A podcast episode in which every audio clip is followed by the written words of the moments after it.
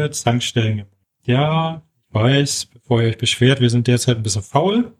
Weiß ich selber. Wir müssten mal wieder ein bisschen loslegen, aber die ganze Bande ist irgendwie ein bisschen bocklos. Ne? Außer John. Moin. Moin, mein Großoperator Hendrik. Moin, liebe Tankstellengemeinde. Sehr gut. Das wollte ich hören. Ich habe heute mal John dazu geholt für die neue Game Pass Folge. Da Dirk irgendwie momentan verschollen ist. Muss man mal schauen. Und ja, ich habe heute drei Spiele mitgemacht. Mitgebracht, meine ich. John, du hast auch drei, richtig? Jupp. Okay, dann würde ich doch mal sagen, lass ich dich einfach mal schön starten. Ja, mit deinem ersten Spiel. Also, das ist übrigens Game Pass Folge Nummer 8, für die, die Statistik führen. Deswegen, lass uns starten. Ja, dann fangen wir an mit Ghostwire Tokyo. Kenne ich vom Namen her, aber sagt mir jetzt irgendwie, ich wüsste jetzt nicht, was es für eine Art von Spiel ist. Erzähl mal. Ja, und hier versagt jetzt gerade kurz mein Aufnahmegerät, weswegen ich diesen Teil noch einmal kurz nachhole. Ghostwire Tokyo ist praktisch ein Assassin's Creed ähnliches Spiel, in dem man halt eben durch einen gewissen Stadtteil von Tokyo stampft und dabei Kämpfe führt auf eine mystische Weise. Also anstatt einer Waffe macht man halt eben Handzeichen, funktioniert aber prinzipiell sehr ähnlich. Und es ist leider genauso repetitiv. Andauernd werden Dinge eingesammelt, noch und nöcher. Sie werden auch teilweise wieder refreshed, gerade Seelen. Und es macht für einen normalen Menschen, glaube ich, nicht wirklich Spaß. Und alle miesen Wertungen da draußen sind vollkommen richtig. Oder, um es mal mit den Worten von Kotaku zu sagen, der Horror in diesem Spiel ist das Game Design. Aber mittlerweile ist auch die PC-Version draußen. Das macht die Sache etwas besser, denn da gibt es dann ein, ein tatsächliches Spukhaus oder besser gesagt eine Spukschule, wo es dann durchaus beklemmend wird. Wobei der beklemmendste Augenblick da ist, wo eine anatomische Puppe einen verfolgt und immer wenn man halt eben nicht hinguckt, greift, kommt diese näher, bis sie einen von hinten erwürgt. Das heißt, man geht also ganze Zeit rückwärts, schließt die Türen, sieht sie an den Türenratten dann, auch wie sie die Türen dann aufbricht. Das war durchaus etwas beklemmt, aber das war es auch schon. Also dieses eine Areal, das ist halt eben wirklich, wo es nochmal mit Horror aufkommt. Ansonsten ist es halt eben einfach nur aufsammeln, nehmen und so weiter. Es ist wirklich kein schönes Spiel. Henrik fragte dann natürlich noch, was ich dem Spiel geben würde und ich würde ihm nur eine 3 von 10 geben. Oder wenn man so japanophil ist wie ich, darf man auch noch ruhig nochmal zwei Punkte draufschlagen, aber es ist wirklich nichts Dolles in meinen Augen für die meisten Spieler. Naja, gut. Also bist du direkt mit einer Gurke gestartet, ja? Ja, da kann ich dann kontern. Ich habe diesen Monat mal gespielt Somerville, wenn ihr es was sagt. Also Somerville ist ein, ja, eigentlich Adventure, allerdings von einem der ehemaligen Mitbegründer des Playdead Studios, falls ihr das was sagt. Also in dem Fall Limbo Inside. So, und da habe ich mir gedacht, na ja, die beiden Spiele haben mich ja begeistert. Kann das Spiel ja nicht viel falsch machen? Ja, doch, kann es. Und zwar eine ganze Menge. Zum einen hat das Spiel so eine Art 2,5 D-Grafik. Also du läufst halt nicht nur von der Seite, sondern kannst auch in die Tiefe des Bildes reinlaufen und zurück. Was schon mal dazu führt, dass du teilweise wirklich irgendwo hängst und dir denkst, müsste das hier nicht irgendwo weitergehen? Dann kommt dazu, erklärt dir das Spiel wirklich gar nichts. Du musst dir so vorstellen, das Spiel geht los, du spielst einen Familienvater, der mit seiner Familie vorm Fernseher sitzt, dann aufsteht, dann gehst du erstmal gemütlich Hundefutter holen, dann stellst fest, oh, dein Kleiner ist verschwunden, wo du wiederkommst, gehst den erstmal suchen, Du gehst raus, weil, weil du komische Lichter siehst und stellst fest, oh, verdammt, wir werden von Aliens attackiert. So. Was macht man denn in dem Fall? Natürlich, wir laufen alle wieder ins Haus.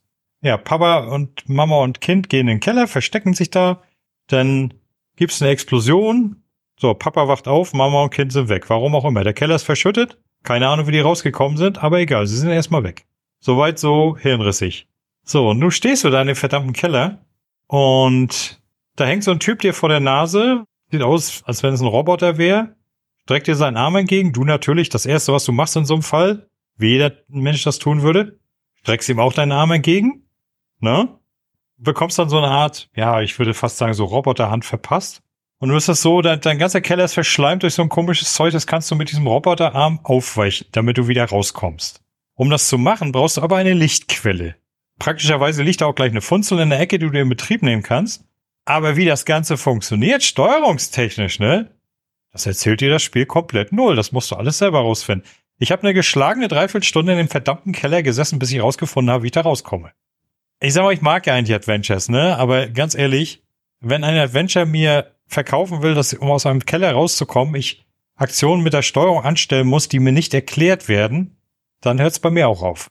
Nachdem ich es dann irgendwann mal geschafft habe, aus dem blöden Keller rauszukommen, stehst dann draußen und ja, alles ist ein bisschen kaputt. Du läufst praktisch dann nur durch die Lande, schmilzt irgendwelche Sachen aus dem Weg und wurschtelst dich so voran und suchst dann anscheinend deine Familie. Das machst du dann so eine gewisse Zeit lang, läufst immer so vor dich hin, ohne Sinn und Verstand.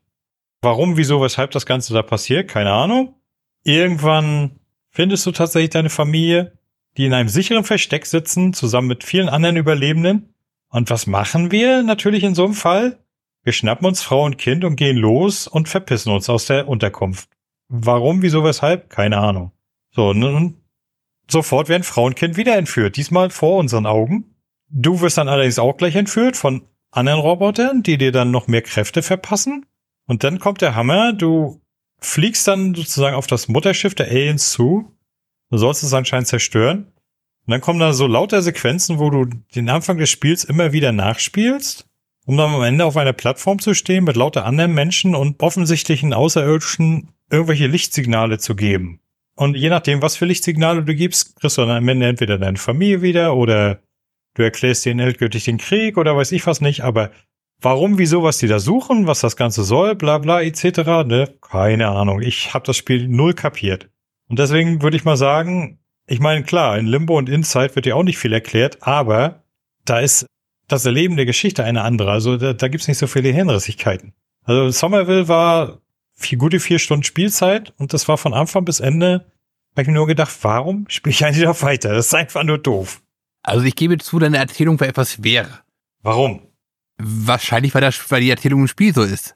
Richtig, genau. Also ich habe ich hab praktisch so, so wiedergegeben, wie ich das Spiel wahrgenommen habe. Klang das wirr? Ja, okay, dann weißt du, wie ich das Spiel erlebt habe. Also normalerweise müsste, kommt bei solchen Spielen irgendwas noch mit Militär vor, oder? Kein Militär zu sehen? Gar nichts. Null. Okay. Du bist da wirklich hm. nur der Familienvater, der seine Familie wiederfinden will, die, wie gesagt, aus welchen Gründen auch immer aus einem völlig hermetisch abgeriegelten Keller verschwunden ist. Merkwürdig. Und wie gesagt, das war ja nicht die einzige Merkwürdigkeit. Also das Spiel hat einige sehr viele Merkwürdigkeiten und naja, das, ich muss sagen, das einzige das Gameplay war okay, aber storytechnisch kannst du es total vergessen. Ja, hört sich in der Tat so an. Na, also ich, ich kann es nicht empfehlen. Ich meine, nicht mal für Liebhaber der beiden Vorgänger. Naja, Vorgänger? Naja, also er war, also er war Mitbegründer, aber hat auch mitgeschrieben? Und das ist eine gute Frage, kann ich dir so nicht beantworten. Aber zumindestens, sag ich es mal so, wenn du dann hörst, Mitbegründer der Playdead Studios, du mochtest Limbo und Inside, erwartest du natürlich auch, wenn du dann auch noch erste Bilder siehst, wo das dann fast genauso aussieht wie die beiden Vorgänger. Also er war ausführender Produzent ah. von Limbo und Inside. Ich meine, Limbo und Inside hatten ja halt diesen ganz typischen Flow, ne? also waren zwar schwierig, aber schöne Puzzles, schöne Rätsel, kamst auch immer vorwärts, du wusstest immer, was du falsch gemacht hast, ne? Bei Somerville, da stand ich teilweise wirklich wie der Ochs vorm Berg und habe mir gedacht, was zum Teufel soll ich hier machen? Ja, aber ich formuliere es mal so, also seine Rolle war die des Buchhalters in der Firma. Ja, okay, gut. Das ist, ist finde ich auch immer schön, wenn dann irgendwo bei Filmen geschrieben wird, vom Produzenten von Blockbuster XY. Und ich dachte, okay, jemand, der überhaupt nichts mit dem Film zu tun hatte, außer irgendwann mal Geld hingebracht zu haben, damit er stattfinden konnte. da gucke ich mir diesen Film doch garantiert sofort an. Ja, natürlich, selbstverständlich. Ja, aber so viel zu Somerville. Was hast du denn noch mit? Ich habe noch mich dann in Dirks Lieblingsgenre bisschen rumgewildert. Mhm. Ich weiß, du kannst es gar nicht leiden. JRPGs. Ich? Ich habe es auch Dirks Lieblingsgenre genannt. Ach so, ja. Also ich, wie du weißt, liebe JRPGs. Ja. Und dann würde ich mit dem, was ich zuerst gespielt habe, auch anfangen. Und das war Persona 5. Aha, warum nicht erst die anderen beiden? Vier habe ich in der Tat schon gespielt, aber das liegt jetzt deutlich vor der, den Game Pass, mhm. von dem wir jetzt gerade reden. Ich habe fünf noch gespielt, da war, da müsste glaube ich die sieben erschienen sein. Oder war bei mir im Schnitt. Die sieben? Game Pass 7. Ach so, ach so, ja, ja, hm, okay. Die oh, Folge. Ja. Da habe ich das noch ein bisschen gespielt und drei kam dann erst später mit rein. Und, wie war's? Es ist ein grafisch sehr hübsches Spiel mhm. mit diesem Anime. Persona hat generell einen Anime-Zeichenstil. Ja. Und der hat auch, da sehr, wird auch sehr schön mit verschiedenen Bildelementen gearbeitet. Mit Schrift zum Beispiel. Das geht dann noch mal ein bisschen weg. Ich bin natürlich mit der Story in dem Fall überhaupt nicht zufrieden. Es ist Okay. erstens mal wieder so eine dark, witty, Erwachsene haben keine Ahnung, die wir jungen Menschen müssen die Welt retten Geschichte. Das habe ich ja auch schon im Anime-Talk bei Deathbook gesagt, damit kann ich nichts anfangen. Aber ist das nicht, ist das nicht eigentlich in jedem Persona so? Ja und nein. Du möchtest doch eigentlich nur, dass ich jetzt in Wirklichkeit mehr über Persona 4 rede. Du darfst die beiden Sachen gerne vergleichen. Also, ich habe schon öfters mal gehört, dass vier besser sein soll als fünf, aus welchen Gründen auch immer. Ich halte Persona 4 für eines der besten Videospiele der Geschichte. Oha. Oha. Warum? Kannst du, kannst du Sex machen? Nein, es, ich kann, ach, es ist Hallo, so schrecklich, es wie- ist so wie- schrecklich. Wie, wie, wie, wie kannst du denn ein, ein Spiel als beste, eines der besten Spiele überhaupt bezeichnen, wenn kein Sex da drin gibt? Ausgerechnet du. Ja, weil die Textspiele alle scheiße sind. Ja, warum spielst du sie dann? Weil sie scheiße sind. Oh, Macker. Ich habe meine masochistische Ader schon gesagt, also ich bin da raus. ja, alles klar. Okay. Nein. um Wieder auf vier zurückzukommen. Also auf 4 oder 5. Ja, wir, wir waren ja bei vier. Ich meine, er ist ja auch im Game Pass, also kann man ihn ja gleich mitnehmen. Okay. Also, gehen wir mal von der Grundkonstante weg. Bei der 5 fängt an mit, ja, da war irgendein Vorfall in der Vergangenheit und deswegen musst du jetzt aus deiner Heimatstadt raus und deine Eltern haben dich so ein bisschen weggegeben und dieser Unbekannte, den deine Eltern anscheinend bezahlt haben, lässt sich jetzt über seinem Café wohnen, wenn du gleich für ihn arbeiten darfst. Mhm. Also eine sehr, sagen wir mal, ungewöhnliche Situation. Weiß auch nicht, wie du richtig hinkommst. Und Persona 4 fängt an, jo, meine Eltern sind jetzt einfach für ein Jahr im Ausland. Der Bruder meiner Mutter lässt mich da jetzt das Jahr bei sich halt eben mit im Haus aufnehmen und wohnen. Mhm. Was von beiden ist schon mal die sinnvollere Handlungsbrücke, warum du allei alleine ein Jahr irgendwo bist? Ja, also klingt doch vier ein bisschen plausibler. Ja, und es geht auch so weiter. Ich finde, der Twist, den 4 hat, funktioniert besser, weil du, du kannst auch wirklich schwer greifen, den ganzen Twist vergeigen. Mhm. Muss man ein bisschen drauf anlegen, aber es geht immerhin. Indem du dann nicht drauf kommst, was, ja, was Sache ist in dem Spiel. Mhm. 5 erzählt sich hingegen als Rückblende. Und erstens, immer wenn gerade so ein Spannungshoch kommt, bricht es also zack, runter, Floh komplett rausgenommen, Vollbremsung. Und jetzt bist du wieder hier in dieser, in der Gefängnissituation, im Verhörraum und erzählst der Staatsanwältin, warum jetzt dies und das passiert ist. Okay. Das geht so weit. Große Zwischensequenz. Mervit, also die super, super, super Hackergruppe, die ist schon zwei, dreimal als Name gefallen, hat dich jetzt als ihren persönlichen Feind ausgewählt. Hat alle Bildschirme in Tokio gehackt, um dir eine Herausforderung zu schreiben. Die ganze, oh mein Gott, es ist Magic, was sollen wir tun, was sollen wir tun, was sollen wir tun? Umschnitt. Und da war dann, dass Magic euch herausgefordert hat. Wie habt ihr euch gefühlt? Denn Handlungsoption 1, 2, 3 Mhm. aber irgendjemand hat euch dabei geholfen. Wer war das? Er muss auch ein sehr guter Hacker sein. Wieder ein Schnitt in die Rückblende nochmal rein. Oh mein Gott, Magic hat uns alle herausgefordert. Was sollen wir jetzt tun? Wir brauchen einen Hacker. Und das reißt mich immer komplett raus. Das nächste Schlimme ist für mich, dass der Twist vorn und hinten nicht funktioniert. Hm, Allgemein, allgemein nicht funktioniert oder könnte er für so sehr anspruchslose so lose Leute wie mich funktionieren? Für dumme Menschen mag er funktionieren. Also ich schätze, für dich funktioniert er auch nicht. Okay, hast gerade noch so die Kurve gekriegt. Ich will meinen Gott Imperator niemals beleidigen. Nein, ähm, ich weiß nicht, ob ich ihn hier spoilern soll. Nein, Es nein, das sollst du passiert- nicht. Ich will die okay. auch noch spielen. Ah, okay, gut. Ich sag mal, wenn du ihn übersiehst, dann muss ich mich wirklich fragen, was mit dir los ist, Henrik. Okay. Das tue ich ja immer öfter, wenn du mit deinem komischen Spielegeschmack um die Ecke kommst. Aber der ist wirklich so dick und das muss einem auffallen. Und nein, Was genau, was genau habe ich denn für, bitte für einen komischen Spielegeschmack? du spielst keine Checkspiele, fangen wir damit an. Ganz komisch. Nee, weil sie scheiße sind. Wie du selber sagst. Und mal abgesehen davon, ich spiele sowas nicht, ich mache es. Ist viel schöner. Ja, siehst du? Du hast eine Frau, das geht als Gamer gar nicht. Selbstverständlich geht das, das geht sogar sehr gut. Du musst nur eine Frau haben, die Verständnis für dein Hobby hat. Das ist schon die halbe Miete. Äh, gut. Nein, also ich finde Persona 5, es ist auf einer rein spielerischen Ebene, ist es natürlich ja eindeutig das beste Persona, was bis jetzt gemacht wurde. Mhm. Mir gefallen, das ist ein persönlicher Geschmack, dass mir da schlicht und ergreifend ein paar Steuerungsoptionen nicht gefallen. Okay. Du kannst im 4 zum Beispiel, hast du noch die zufallsgenerierten Dungeons und da kannst du schlicht und ergreifend mit deinen Controller-Schultertasten Rechtsdrehung, Linksdrehung einfach machen und gehst da einfach so flüssig durch. Das ist die gleiche Steuerung praktisch wie in Teil 3, nur noch mal ein bisschen verbessert und im 5 wird jetzt ein neues Steuerungsschema benutzt. Jetzt bin ich aber leider schon knapp 100 Stunden Persona 4 gewohnt gewesen von der Steuerung. Und möchte andauernd, wenn ich halt eben diese, ich muss ich kurz überlegen, sind die da auch in der Ego-Ansicht bei, na, das ist eine dritte, äh, pardon, ist immer Third-Person-Ansicht bei Persona möchte auch halt eben einfach jetzt um die Ecke rum bei der Kreuzung und drücke die Schultertaste und es funktioniert natürlich nicht. Weil ich dann wieder mit dem Button, mit dem Analog-Döngsel, wie heißt es nochmal? Stick? Stick. Analog-Stick halt eben dann mich umdrehen soll und dann auch mit den anderen noch die Kamera drehen soll. Das ist doch voll einfach. Ja, es ist nicht schwierig. Ich finde es nur einfach unbequemer, als wenn ich halt eben mit dem nicht benutzten rechten Schulterbutton schlicht ergreifend alles einmal gleich drehen kann. Ja, gut, okay. Was würdest du denn sagen, sollte man, wenn man, sagen wir mal, wirklich vorhat, die Reihe zu spielen, S4 spielen oder S5 spielen? Ich würde die Frage verschieben. Okay. Dann ist aber dein nächstes Spiel, glaube ich, nochmal dran.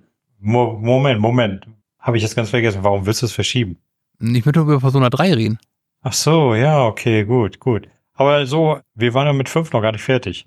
So im Direktvergleich 4 gegen 5 ist für dich also 4 das deutlich bessere Spiel obwohl es ein beschissenes PS Vita-Spiel ist, was mit seiner Grafik tut völlig anmerkt, würde ich jederzeit die 4 vorziehen, ja? Der 4 war, der Vierer war ein Vita-Spiel? Lass mich ganz kurz gucken, ob ich hier unten erzähle. Ich meine, der Dreier war ein Vita-Spiel und der Vierer war auf der normalen Playstation. So, Persona 4 kam ursprünglich raus für die, pardon, für die PS2. Die PS2 sogar. Oh, das ist ja schon dann richtig. 2008. Also man möge es mir verzeihen, dass ich es mir, dass ich es für ein Vita oder ein PSP-Spiel gehalten habe. Aber ich hätte jetzt nicht gedacht, dass es für die 2 rausgekommen ist. Hätte ich gedacht, es kam schon für die 3.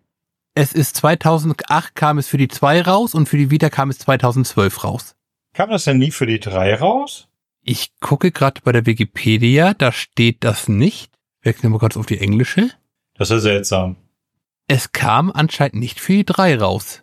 Es kam nochmal für die 4 raus Abi 3 sehe ich hier nicht. Hatte in die 4 hatte ich mal schon mal ganz kurz reingespielt. Das hat ja auch eine andere Grafik wie die 5, wie der 5er, ne? Das ist ja mehr so, so ein bisschen isometrisch. Nein. Ah, okay. Oder? Das ist ja, der, der Vierer hat ja eher so eine, oder auch teilweise Seitenansicht, ne? Es ist eine, also Seitenansicht würde ich es nicht nennen. Es ist eine, ja, es kommt jetzt auf die Räume ein bisschen drauf an. Du hast teilweise steife Kameras, also ich hatte den Anfang mal ein bisschen gespielt, wo er da hier bei dem Bruder ankommt, willkommen geheißen wird und dann den ersten Tag zur Schule geht und da war teilweise so leichte, so isometrische Seitenansicht. Kurz überlegen, nee, du hast in den meisten hm. Nicht-Dungeons hast du eine steife Kamera, die dich eventuell verfolgt, das kommt wieder auf einen speziellen Raum drauf an, aber es ist halt meistens isometrisch. Alles in 3D. Mhm. Ja, okay. Ja, aber der, der, der Fünfer ist ja hier Third Person, oder? Ich würde beide als Third Person ansehen. Okay, na, müsste ich vielleicht mal ein bisschen weiter reinspielen. Naja, gut. Aber so wieder, Skala 1 bis 5. Habe ich übrigens vorhin vergessen bei Somerville. Bei Somerville würde ich sagen 2 von 10. Gott, das ist ja vernichtend. Ja, ja. Und du bei, bei, bei, bei Persona 5? Mit Tendenz nach oben für Leute, die verzeihlicher sind? Gebe Persona 5 eine nett gemeinte 4 die Leute, also ich würde sagen, man darf von mir, wenn man generell so zwei bis drei Noten drauf rechnen. Okay. Ja, mein nächstes Spiel, was ich hätte? Persona 4 übrigens eine 9 bis 10. Nochmal, mein nächstes Spiel, was ich dann hätte, das wäre auch ein JRPG, nämlich Nino Kuni 2. Da bin ich aber noch gerade voll im Gange. Ich bin zur Hälfte jetzt durch, kann ich sagen. Also kann ich schon mal ein bisschen was sagen zum Spiel. Gefiel mir erwartungsgemäß natürlich gut. Mich hat ja der erste Teil schon sehr begeistert. Allerdings muss ich sagen, ein Ticken schlechter bisher, weil ich finde, es kommt irgendwie nicht so richtig in den gleichen Flow rein wie der erste. Ich finde die Geschichte ein bisschen schwächer, weil ich weiß nicht, hast du den Zweier gespielt? Nein, den Zweier habe ich noch gar nicht gespielt. Am Anfang bist du sieht mir so aus, als wenn du da Präsident bist und fährst so irgendwo hin und kriegst damit, wie deine ganze Stadt erstmal schön durch Atombomben hochgejagt wird. Und du erwachst dann als junger Mann in der anderen Welt, direkt vor den Füßen eines der Nachfahren von dem König von Katzbuckel, falls du den ersten gespielt hast. Ja. Der allerdings weniger wie eine Katze aussieht, sondern eher so ein Mischling aus Mensch und Katze. Und ja, dem ist gerade sein Vater weggestorben und der Bengel ist, wie alt ist der? Uff, lass ihn 13, 14 sein. Der ist jetzt König und just in dem Moment gibt's auch gleich einen Putsch. Ja, du, der Mr. Ex-Präsident dann schnappt sich halt den Jungen und macht sich dann zu seinem Leibwächter. Und nachdem man dann so entkommen ist, fasst man dann so den, den, den Plan, ja, Kriege sind scheiße, wir bauen uns jetzt ein neues Land auf und werden dann sehen, dass wir die ganze Welt vereinen, dass alle friedlich, glücklich, Friede, Freude, Eierkuchen für immer leben.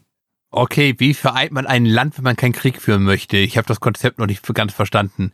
Ist es Wagenknecht, alle kommen zu mir freiwillig? Ja, ja, das ist äh, also momentan, ich habe schon zwei Länder überzeugt, indem ich einfach so ein bisschen ihre Probleme gelöst habe und am Ende ihnen Vertrag hingehalten habe und gesagt, hey Leute, ich bin doch voll der geile Typ. Hier, unterschreib mal, wir sind jetzt Freunde, oder? Und die haben alle ihr Schwert gezogen und dich abgestochen.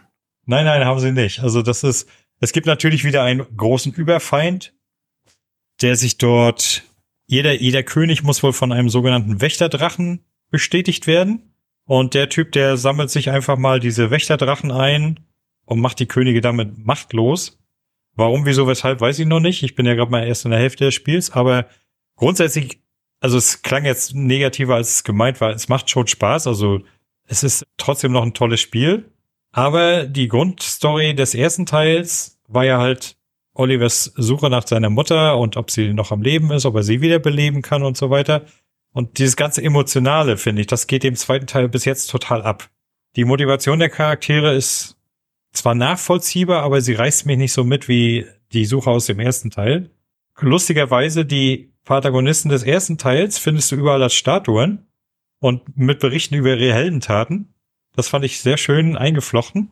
Und du hast dann diesmal auch ein kleines Simulationsprogramm drin. Du baust nämlich tatsächlich deine eigene Stadt auf, die du dann auch verwalten musst. Also du musst Gebäude bauen, du musst Leute zuteilen, denn dafür sorgen, dass Kohle rankommt, damit du andere Gebäude erweitern kannst, aufbauen kannst, etc. Die Leute musst du dann auch natürlich passend ihre Qualifikationen zuteilen, sonst können sie sich nicht entfalten und so weiter. Also hast du noch eine kleine Mini-Simulation. Und ab und zu kannst du dann tatsächlich, wo du sagst Armeen, auch mal deine Armee losschicken und dann machst du so kleine Minischarmützel. Also wir haben ein Spiel im Spiel im Spiel? Ja, ja, genau, so ungefähr. Also du hast dann irgendwo überall auf der auf der Weltmap hast du dann so kleine Punkte, kannst du rangehen und ja, hier jetzt mit dem und dem kämpfen und dann legst du los. Und dann hast du so deine Truppen, die haben dann auch Spezialattacken etc., die scheuchst du dann über die Map und lässt dir praktisch so wie im Strategiespiel feindliche Einheiten vermöbeln und Festungen einreißen und so weiter. Und diese, also klar, der, der Kampf ist wahrscheinlich auf Runde gedacht oder wie ist der gemacht? Oder alles Echtzeit? Also wie im Hauptspiel? Echtzeit. Du meinst jetzt das Kampf, Kämpfen selber oder die Scharmützel? Die Scharmützel sind Echtzeit. Also als wenn du ein Echtzeitstrategiespiel spielst. So, sag mal, Age of Empires. Du markierst deine Einheiten, dann ziehst du sie los. Manche kämpfen auch alleine.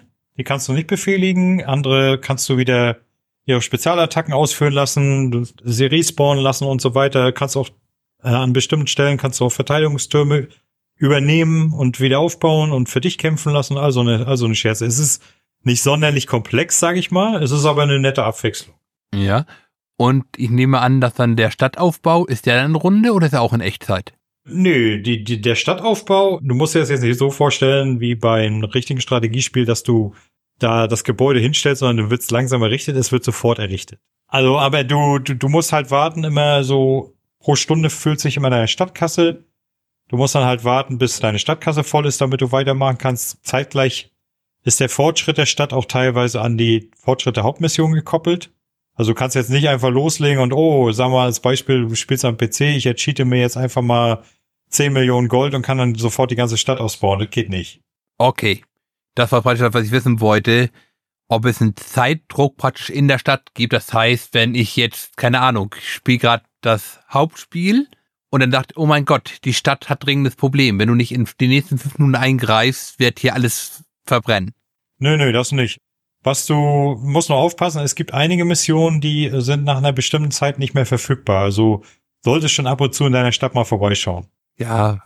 Genauso, um auch das Geld abzufassen, weil irgendwann ist die Kasse voll und dann wird sie nicht mehr gefüllt, solange bis du abgeholt hast. So Assassin's Creed mäßig. Gut, wenn das alle zehn Stunden vorkommt, habe ich kein Problem. Da gehe ich ja auch im Baldur's Gate einfach mal wieder in meine Burg rein und guck, was da los ist. Ja, genau. Also das ist nicht das Problem. Was mir, was mir allerdings im Vergleich zum ersten Teil sehr gut gefallen hat, das Gefährtenkampfsystem ist komplett entfallen. Also du fängst keine Monster mehr und lässt sie für dich kämpfen. Du kämpfst selber und du kämpfst sehr direkt. Also du hast deine, du hast deine Angriffsbuttons, du hast verschiedene Spezialattacken und du kannst direkt selber auf die Feinde einprügeln. Ja. Das war nämlich so eine Sache, die hat mich im ersten immer so ein bisschen rausgerissen, dass du ständig erstmal nur deine Viecher da trainieren musst und so weiter. Und das ist hier komplett entfallen. Und dadurch spielen sich die Kämpfe auch deutlich dynamischer. Aber das war doch Pokémon für Arme. Ich bin kein Freund von Pokémon. Und jeder mag Pokémon. Überhaupt nicht. Aber ich meine, das ist, wie gesagt, das, deswegen gefällt mir das Kampfsystem des zweiten deutlich besser. Kommt viel besser Flow auf.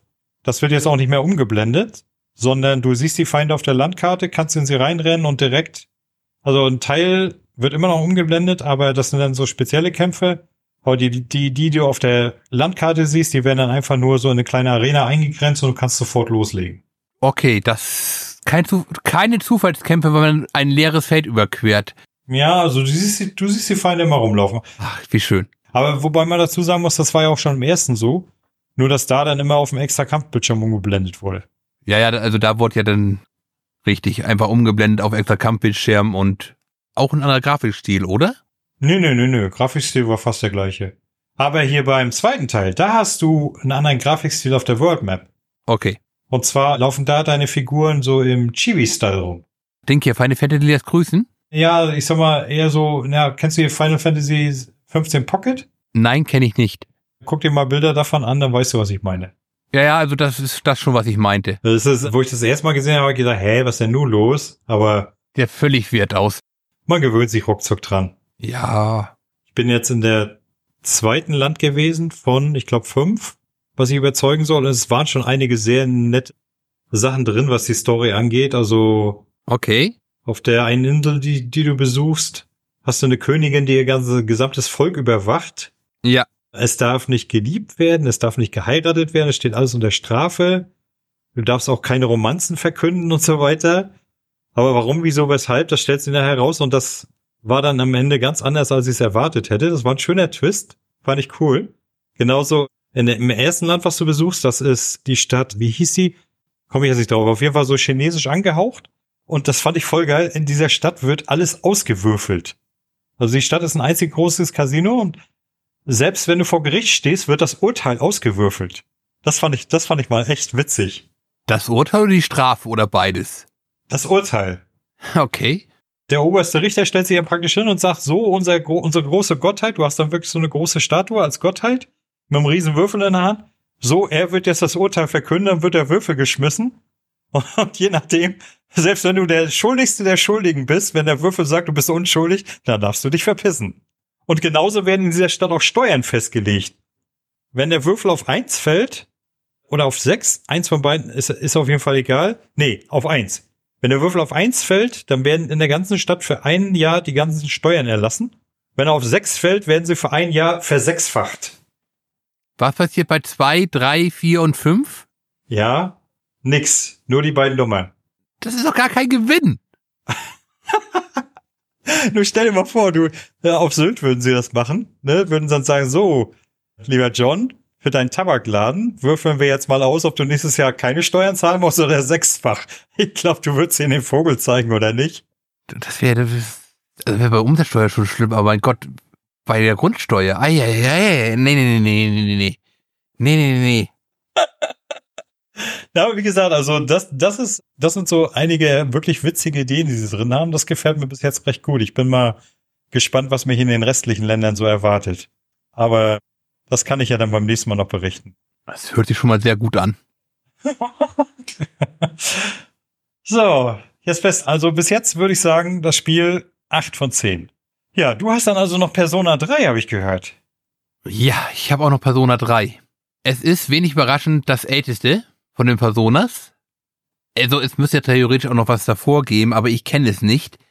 Ich weiß nur, dass natürlich damals die Persona-Reihe eigentlich ein Ableger von der anderen Serie ist. Und zwar dieses Shin Megami Tensei. Ja, genau, das hatte ich auch schon mal gehört irgendwo. Ich weiß jetzt aber nicht, ob wann und wieder die Trennung erfolgte. Heißt das, es gibt gar kein Persona 1 und 2? Ich kenne, ich kenne zumindest keins. Okay. Aber du bist der Experte, du wirst es uns gleich sagen können. Ich weiß, ich werde noch ein bisschen reden, nicht, dass du dich irgendwie vorbereiten müsstest. Und also Persona 1 ist jetzt ebenfalls nochmal Mhm. auf der PS2 zuerst erschienen, 2006, also noch mein Person, das war schon Persona 2, Persona 3 natürlich, ist auf der PS2 erschienen, 2006. Und da siehst du jetzt nochmal wirklich das Alter. Also, da ist wirklich wenig mit 3D und Sidescrolling. Das höchste Gefühl ist, du hast in der Regel einen Standbildschirm und dann hast du eine In- Interaktionspunkte, wo du draufklicken kannst. Also so, so Visual Novel mäßig? Ja. Ah. Na dann, dann fällt das für mich ja schon mal total raus. Ich hasse Visual Novels. Aber keine Angst, es gibt durchaus einen symmetrischen Dungeon. Ja, wow. Und der ganze Rest, der musst du dich durch Texte klicken oder was? Ja. Ja, okay, nee, dann, dann lasse ich den, glaube ich, aus. Aber ich habe gerade mal geguckt, es gibt tatsächlich von 1996 Revelations Persona auf PS1, Windows und PSP. Dann Persona 2 Innocent Sin auf PS1 und PSP. Und dann nochmal Persona 2 Eternal Punishment. Auch auf PS1 und PSP. Okay.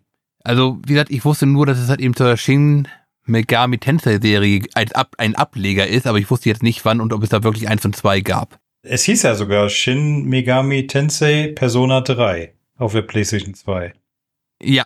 Auch der vierte hatte noch diesen Vorti- äh, Vor Vorher-Titel. Ja. Nur der fünfte läuft tatsächlich als, als rein als Persona 5. Also ich denke mal, damit, damit hat sich die Serie jetzt etabliert. Hat auch lange genug gedauert. Was mich mal interessieren würde, es gibt ja auch noch hier Persona 4 Arena. Ach, vergiss es. Das hat mit dem Spiel aber nichts zu tun, oder? War das nicht eine Auskopplung? Ja, das ist, äh, steht hier bei Wiki als, als, Aus, als, als Ableger. Und das gab's auf der Playstation, ich äh, Quatsch, auf der Playstation, auf der Xbox 360. Ich meine aber, es war ein reines Kampfspiel. Das ist das reine Kampfspiel davon. Das ist richtig. Gab es nicht auch noch ein Persona-Tanzspiel, überlege ich gerade, aber nein, das wird jetzt nicht so viel abschweifen. Aber das ist eine rein, das reine Kampfspiel, das Arena. Hat auch irgendein bisschen, also das habe ich nie gespielt, muss ich jetzt ehrlich dazu sagen. Es kam auch wesentlich später, in der, glaube ich, in der Arcade erst raus. Und dann später halt eben nochmal auf die PS3, glaube ich. Das ist irgendwo so 2010 um den Dreh rum. Okay. Aber damit erschöpft sich mein Wissen über das Spiel, um ehrlich zu sein. Naja, auf jeden Fall, also kannst du sagen, Persona 3 hat dann also faktisch nur Dungeon-Kämpfe und ansonsten klickst du dich halt durch die Story oder wie? Muss ich mir das vorstellen? Na, ich glaube, ich muss mal ganz kurz noch was, noch was zu den Dungeons und zu den Kämpfen erzählen. Denn auch hier, also wir reden generell davon, praktisch von immer von drei Ansichten. Erstens die normale Stadtansicht, wie du mit, normal mit Leuten redest. Das ist immer halt eben Vordergrund, Person wird eingeblendet in Anime-Style. Ja. In vier und fünf hast du auch die Person halt eben noch als 3D-Modell rumlaufen. Ja. Und dann hast du es nochmal detaillierter im Kampf. Ja. Also, wenn er im Dungeon rumläuft, läuft er mit seiner Gruppe, kann auch Befehle geben, je nach Teil, läuft er erstmal als Gruppe rum und dann geht nochmal in einen extra Kampfbildschirm rein, wenn ein Kampf stattfindet. Ganz klassisch rundenweise. Okay. Persona 3 ist etwas bizarr, denn um deine Persona zu erwecken, musst du die erstmal mit einem pistolenartigen Gegenstand an die Schläfe halten und abdrücken. Okay. Wo, wobei meine Frage wäre mal, hätte ich, wollte ich vorhin eigentlich schon fragen, was sind denn Personas überhaupt? Sag mal, das ist eine, Ein eine Herunterdampfung von der psychologischen Theorie, dass jeder Mensch eine Persona hat, Mhm. also sein, ich sag mal, seine Lichtseite, die mit ihm existiert und von der er aber getrennt ist durch seine ganzen Schuldgefühle, Zweifel und und und. Mhm. Wenn man es überwindet, dann kommt das alles zusammen und man ist ein vollständiges, erhabenes Selbst. Also so typischer Japan-Kram, ja? Ich glaube, das ist, das ist aus der west- westlichen Psychologie. Wo ist Jan? Wo ist Jan? Ich brauche meinen Psychiater. ja, okay. Sch- Beschrei's nicht. Also, Die Theorie gibt es. Ich weiß nicht, wie weit die wissenschaftlich jetzt anerkannt oder nicht anerkannt ist. Aber Persona dampft das einfach sehr runter. Und du bist natürlich immer der, die besondere Person, die ja nicht nur eine Persona hat, sondern einfach jede Persona haben kann. Aber ist das denn, ist das denn auch so eine Art Pokémon-Sammelzeugs oder? Ich sag mal für dich ja. Für die Figur, die du spielst, die hat eigentlich immer die besondere Eigenschaft, dass sie mehrere Personas haben kann. Du kannst sie dementsprechend natürlich auch trainieren, in Anführungszeichen, bis zu je nach Persona dann bis zu einem gewissen Level. Da wird sie halt eben stärker. Dann kannst du sie auch noch fusionieren, um nochmal neue oder auch teilweise einzigartige Personas zu bekommen. Okay. Und du kannst auch noch bestimmtes, je nach Spiel, auf unterschiedlichen Wegen Skills hinzufügen. Also, es ist schon ein bisschen Pokémon-artig, ja.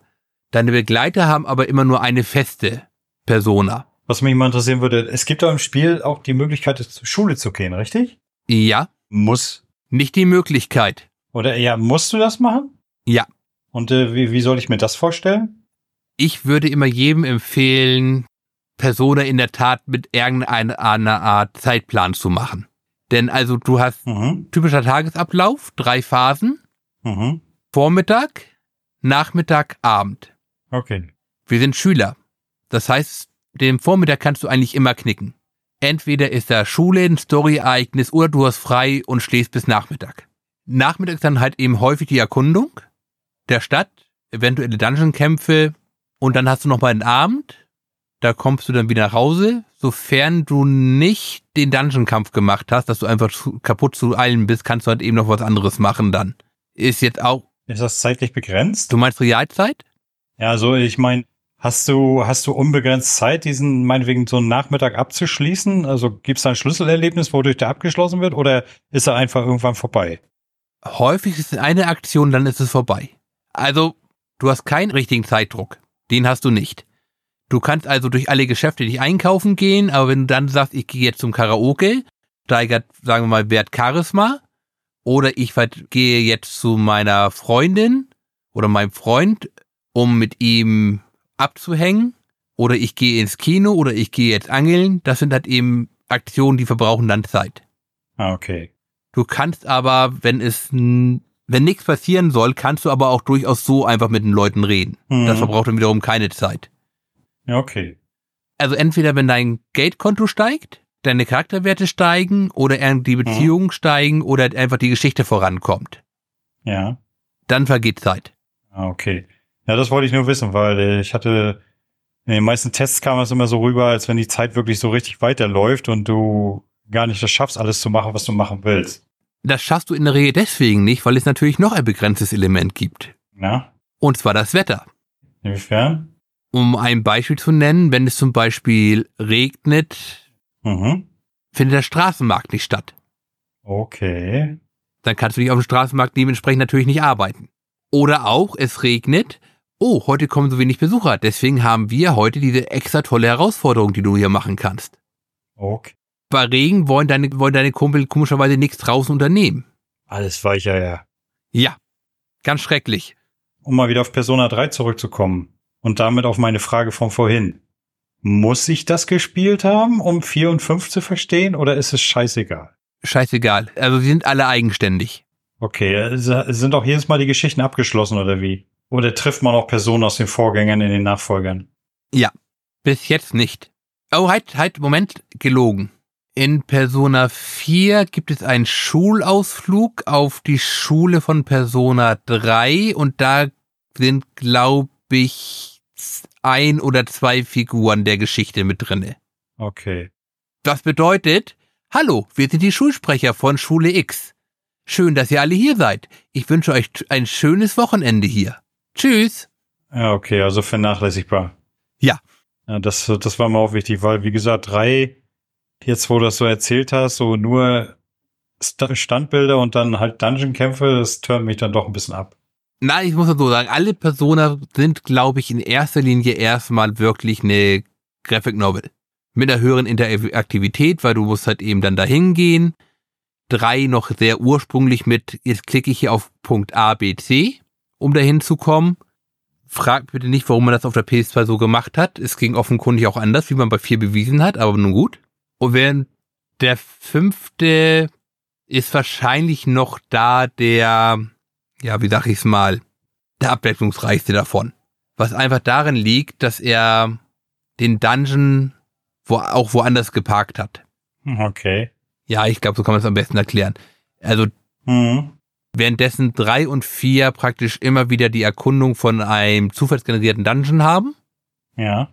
gibt es zwar auch im fünf diesen zufallsgenerierten Dungeon als einzelnen Bereich, den du theoretisch lange nicht machen musst. Praktisch, na also, er wird im Guide mit erwähnt, man ihn am besten machen sollte. Ich nehme an, da auch da gibt es irgendwelche Kopplung. Okay. Ja, ziemlich sicher gibt es da irgendwelche Kopplung.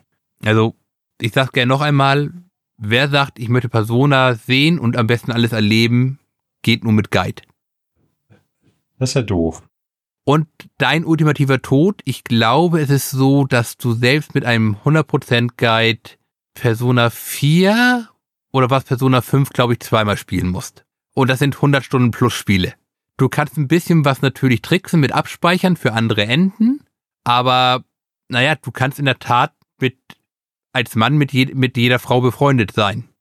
Also ich gucke gerade mal, meine Lieblingsquelle für solche Dauer der Spiele ist ja immer gerne True Achievements. Also Persona 4 ist ja angegeben mit 80 bis 100 Stunden und Teil 5 mit 100 bis 120 Stunden. Für 100 Prozent? Okay. Möchte ich nicht ausschließen. Ich weiß nicht, wie viele Leute, wie viele Leute dabei noch lesen. Yep. Ja, okay. Es kann natürlich sein, na, wobei, ich hatte bei 5 war das. Da hatte ich direkt nach das, nachdem das erschienen hat, da haben das auch Leute komplettiert in 20 bis 25 Stunden. Habe ich mich gefragt, wie geht das? Und da habe ich festgestellt, habe ich mich mal mit einem davon unterhalten und dann meint er so, ja, ich kenne das von der 5, äh, von, von der PlayStation 4 und ich habe mich da einfach nur durch die Texte durchgehackt, so schnell es ging. Kann ich mir vorstellen. Ja, okay, aber, aber mal ganz ehrlich, warum will man das Spiel dann überhaupt noch spielen, wenn man gar nichts mehr liest, wenn man einfach nur da pop, pop, pop, pop, pop macht? Das verstehe ich genauso wenig wie Leute, die ein Storyspiel anfangen und dann sagen so ein Scheiß, warum sind hier so viele Videosequenzen, so viel Story, so ein Scheiß, ich will doch nur spielen. Ja, mein Gott, dann spielt Elden Ring oder so ein Zeugs, ne? Da habt ihr nicht so viel davon. Ich muss mal kurz nachfragen. Hast du gerade nach Persona 5 oder nach Persona 5 Royal geguckt? Royal. Okay. Es gibt auf der Xbox ein Royal. St äh, ja, im, im Game Pass dementsprechend natürlich auch. Ja, genau. Das ist ja hier die, ich, ich meine die Game of the Year Edition, ne? Die erweiterte Fassung, ja. Genau. Ja, haben wir denn soweit alles gesagt zu Persona? Persona 3 ist das primitivste dieser Spiele, um um es nochmal ganz kurz zu sagen. Ich finde, der Twist kann funktionieren. Da, also ich würde es da wahrscheinlich in der Tat so auf eine, auf eine 5 oder 6 vielleicht schieben. Wo das war zu der Zeit recht ungewöhnlich, wahrscheinlich eine 6. Okay. Eine 6, okay. Aber es ist heute, es ist wirklich altbacken. Ja, das glaube ich. Auch wenn man jetzt halt eben in der Version, die ich gespielt habe, der Portable, auch noch eine Frau spielen kann.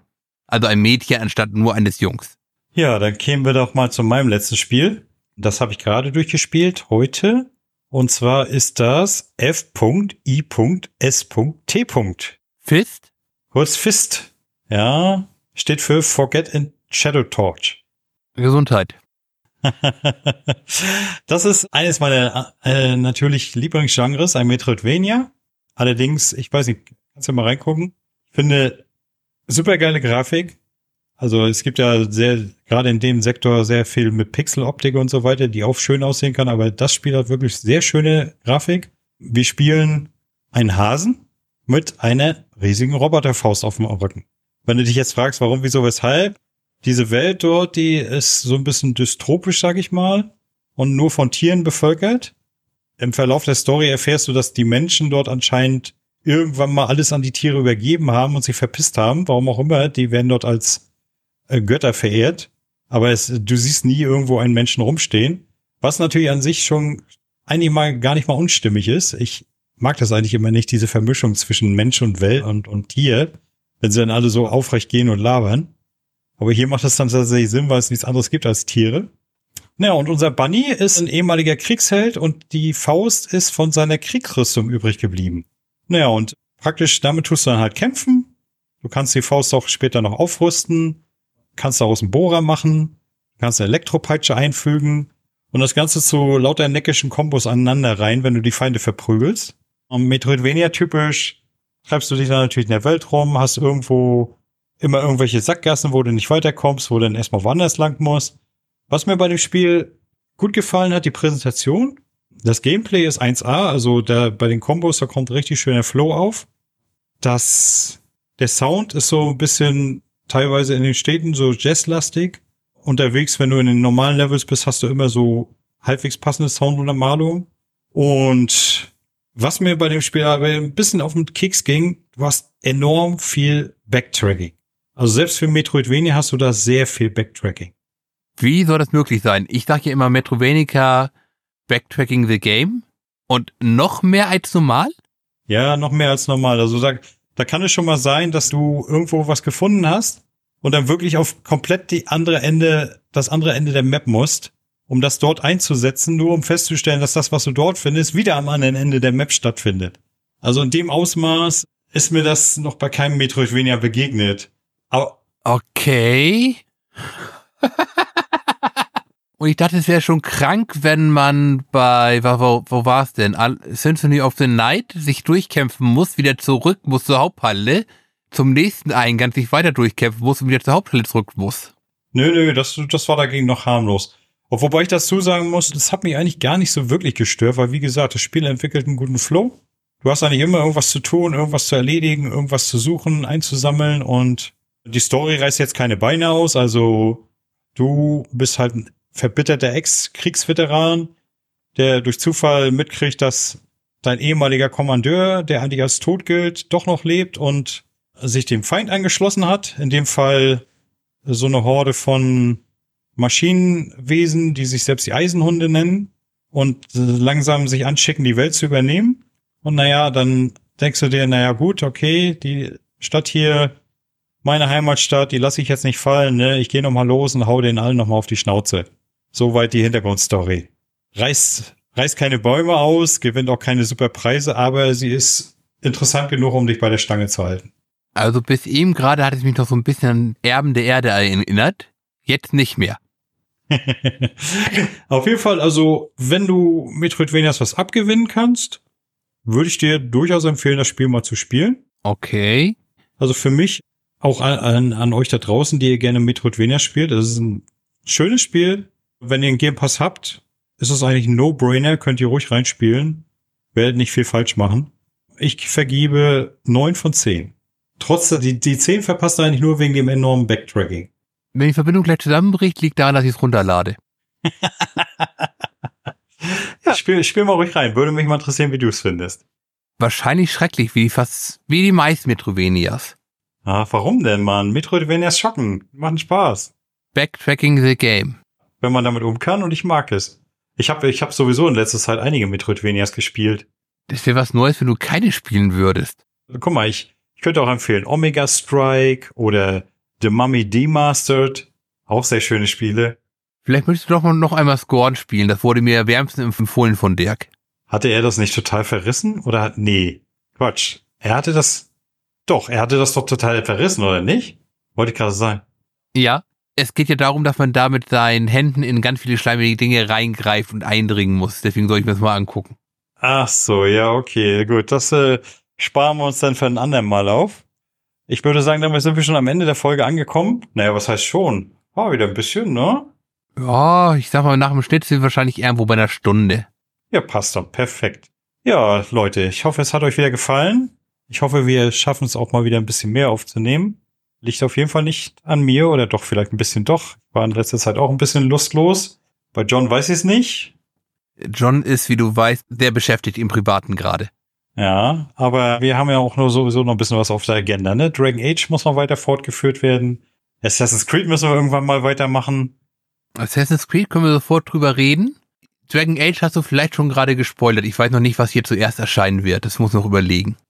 Äh, ich, ich fürchte Dragon Age, weil Assassin's Creed. Es wird schwieriger, ne? Also ich habe festgestellt, dass es wirklich für mich schwierig geworden ist, die ganzen Teile überhaupt nochmal anzuspielen, beziehungsweise auch weit zu spielen, um mich dann immer gescheit äußern zu können. Und also spätestens seit Teil 4 Black Flag wird das schwieriger. Ja, schauen wir mal. Apropos, da soll ein, Re ein Remake kommen.